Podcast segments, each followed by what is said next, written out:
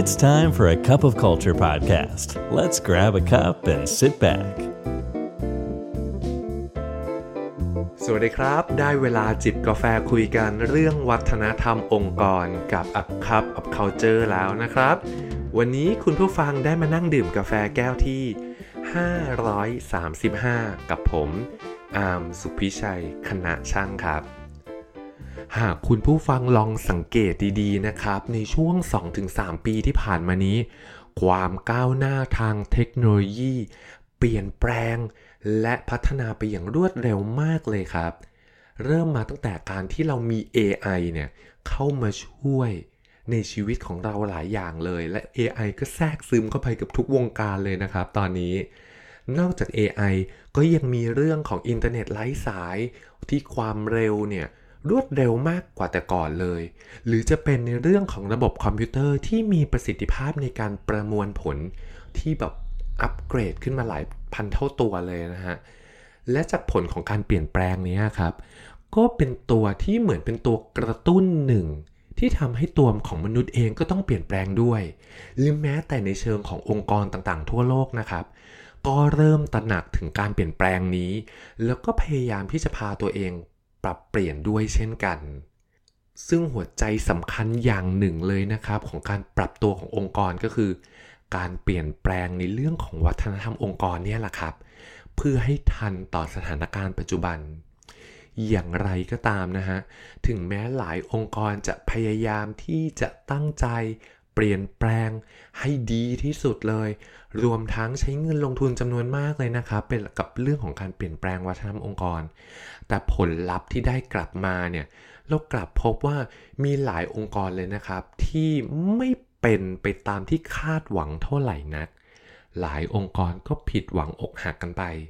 วันนี้ทางเพจ A Cup of Culture นะครับอยากจะมาชวนคุณผู้ฟังเนี่ยพูดคุยถึงข้อผิดพลาดที่เกิดขึ้นบ่อยในเรื่องของการเปลี่ยนแปลงวัฒนธรรมองค์กร ผ่าน 5คำถาม ที่จะมาชวนคุณผู้ฟังทบทวนว่าทำไมวันนี้ ฉันถึงเปลี่ยนแปลงวัฒนธรรมองค์กรไม่สำเร็จครับ ข้อที่ 1 คุณสามารถระบุวัฒนธรรมองค์กรที่เป็นอยู่ในปัจจุบันได้หรือไม่ การเปลี่ยนแปลงวัฒนธรรมองค์กรนะฮะต้องการมุมมองที่ชัดเจนของสิ่งที่เป็นอยู่ในปัจจุบันครับ เหมือนที่เพจของเราเนี่ยย้ำบ่อยครั้งมากเลยว่า หากเราเนี่ยอยากรู้ว่าวัฒนธรรมองค์กรในปัจจุบันของเราเป็นอย่างไร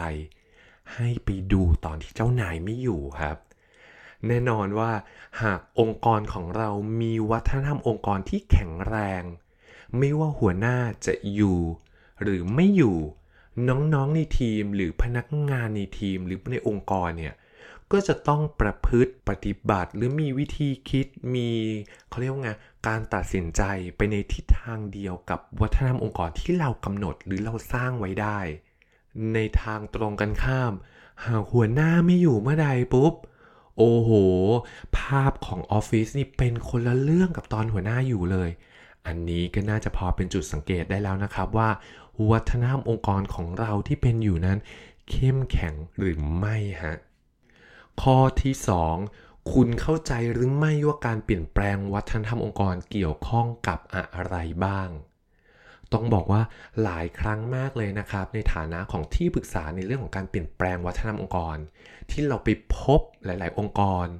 ที่เขามีมุมมองว่าเฮ้ยเรื่องของการเปลี่ยนแปลงวัฒนธรรมองค์กรเนี่ยมันเป็นงานของฝ่าย HR แต่เพียงอย่างเดียวเท่านั้น หรือมันเป็นหน้าที่หนึ่งหนึ่งที่เรามอบให้กับหน่วยงานหนึ่งในการไปทำแต่ในความเป็นจริงนะครับ การเปลี่ยนแปลงวัฒนธรรมองค์กรเนี่ยเท่ากับคำว่า commitment ครับก็คือมันเป็นสิ่งที่ทุกคนในองค์กรต้องเข้ามามีส่วนร่วมและเป็นส่วนหนึ่งในกระบวนการเปลี่ยนแปลงครับ ซึ่งจะมีบทความหนึ่งนะครับ ในเพจ A Cup of Culture ที่เราเคยนำเสนอเรื่องนี้ไว้นะครับ ชื่อตอนว่า 7 ขั้นตอนสร้างการเปลี่ยนแปลงวัฒนธรรมองค์กร ซึ่งผมก็จะขอหยิบยก 7 ขั้นตอนนั้นมาสรุปให้คุณผู้ฟังฟังอย่างรวดเร็วๆในตรงนี้ด้วยนะครับ ก็คือขั้นที่ 1 เนี่ย เราต้องทำความเข้าใจวัฒนธรรมองค์กรในปัจจุบันและความท้าทายที่องค์กรกำลังเผชิญอยู่ก่อนครับ อันนี้คือข้อแรก ข้อที่ 2 คือ ผู้บริหารเนี่ยต้องเอาจริงเอาจังและเข้ามามีส่วนร่วมครับ ข้อที่ 3 ต้องมีการสร้างแผนกลยุทธ์ และก็แผนการปฏิบัติงาน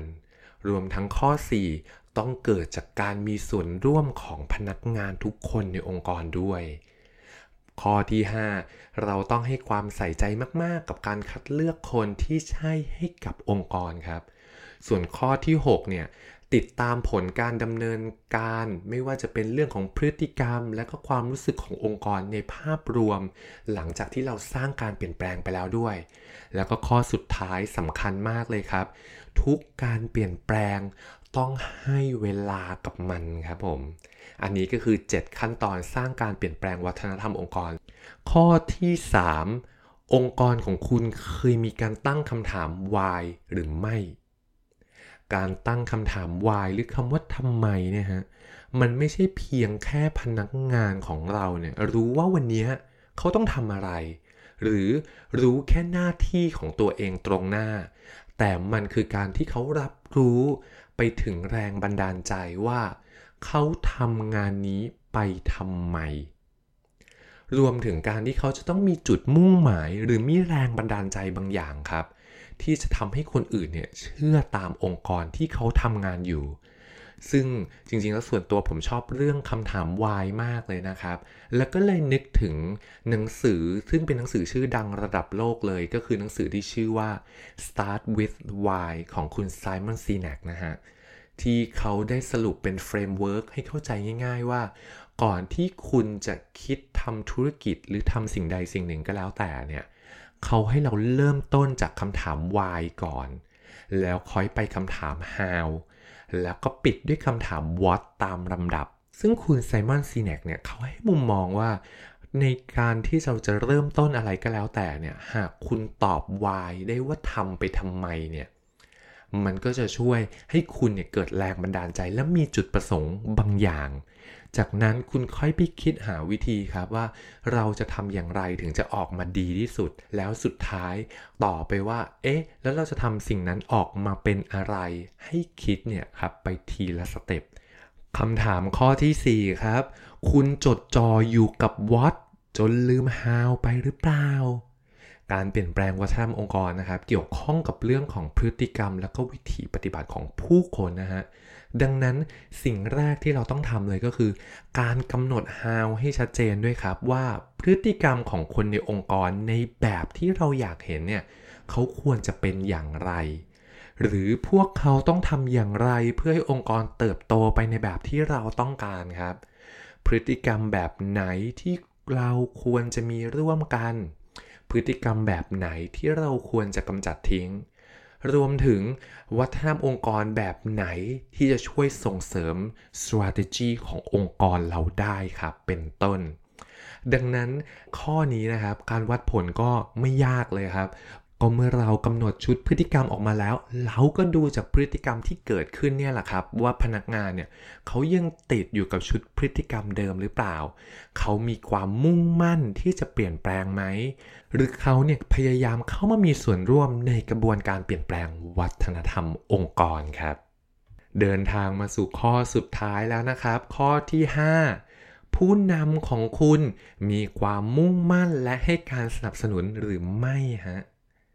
ต้องบอกว่าการเปลี่ยนแปลงวัฒนธรรมองค์กรเนี่ยถึงแม้จะเป็นเรื่องของทุกคน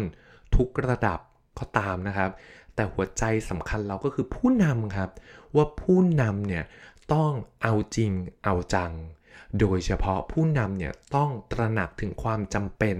และก็ความสำคัญในเรื่องของการเปลี่ยนแปลงครับ เหตุผลที่ผมบอกว่าทำไมตัวผู้นำถึงสำคัญมาก ๆ เลยนะครับ เพราะว่าพนักงานทุกคนเนี่ยมองดูพฤติกรรมที่เกิดขึ้นของตัวผู้นำไม่ว่าผู้นำจะทำพฤติกรรมแบบไหน จะตั้งใจหรือไม่ก็ตาม วัฒนธรรมองค์กรในองค์กรนั้นจะเกิดขึ้นทันทีครับ เพราะว่า พนักงานทุกคนเขามองเฝ้ามองอยู่อะว่าเฮ้ยผู้นำทำแบบนี้ ฉันก็ทำแบบนี้ตามผู้นำสิ ฉะนั้นมันจึงจำเป็นไงครับ ว่าทำไมผู้นำเนี่ยต้องเข้าใจถึงผลกระทบของตัวเขาเองที่มันเกิดขึ้นกับองค์กรครับ เพราะว่ามีพนักงานคอยเฝ้าดูพฤติกรรมของผู้นำอยู่นั่นเอง ก็ครบถ้วนแล้วนะครับ กับคำถามทบทวนทั้ง 5 ข้อว่าทำไมเราถึงเปลี่ยนแปลงวัฒนธรรมองค์กรไม่สำเร็จ ผมขออนุญาตทวนทั้ง 5 ข้ออีกครั้งหนึ่งนะครับว่ามีอะไรบ้าง ข้อที่ 1 คุณสามารถระบุวัฒนธรรมองค์กรที่เป็นอยู่ในปัจจุบันได้หรือไม่ข้อที่ 2 คุณเข้าใจหรือไม่ว่าการเปลี่ยนแปลงวัฒนธรรมองค์กรเนี่ยเกี่ยวข้องกับอะไรบ้าง ข้อที่ 3 องค์กรของคุณเนี่ยเคยมีการตั้งคำถาม why หรือไม่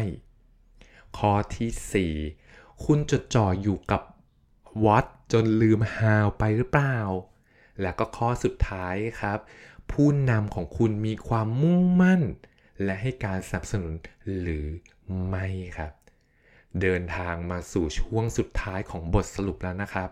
การเปลี่ยนแปลงวัฒนธรรมองค์กรเนี่ยต้องยอมรับเลยนะครับ ว่ามันเป็นสิ่งที่ท้าทาย และก็ต้องบอกตามตรงว่ามันเป็นสิ่งที่หลีกเลี่ยงไม่ได้เลยนะครับ ในโลกยุคปัจจุบันที่มีการเปลี่ยนแปลงอย่างรวดเร็วเช่นนี้ ดังนั้นการเริ่มต้นด้วยการกำหนดจุดประสงค์หรือเป้าหมายหรือ why เนี่ยก่อนเป็นลำดับแรก ผมว่าก็น่าจะเป็นจุดเริ่มต้นที่ดีเลยนะครับ และหลังจากนั้นก็ค่อยมาจัดเตรียมว่า เอ๊ะ แล้วเราจะทำอย่างไรต่อไปดี เพื่อให้วัฒนธรรมองค์กรเนี้ยสามารถนำไปสู่การเปลี่ยนแปลงที่สำเร็จได้ครับผม ก็สำหรับวันนี้เรื่องราวก็จบลงไปเรียบร้อยแล้ว กาแฟของผมก็หมดแก้วพอดีครับ อย่าลืมนะครับว่าไม่ว่าเราจะตั้งใจหรือไม่ก็ตาม วัฒนธรรมองค์กรยังไงก็เกิดขึ้นอยู่ดีครับ ทำไมเราไม่มาสร้างวัฒนธรรมในแบบที่เราอยากเห็นกันล่ะครับสำหรับวันนี้ สวัสดีครับ And that's today's Cup of Culture. See you again next time.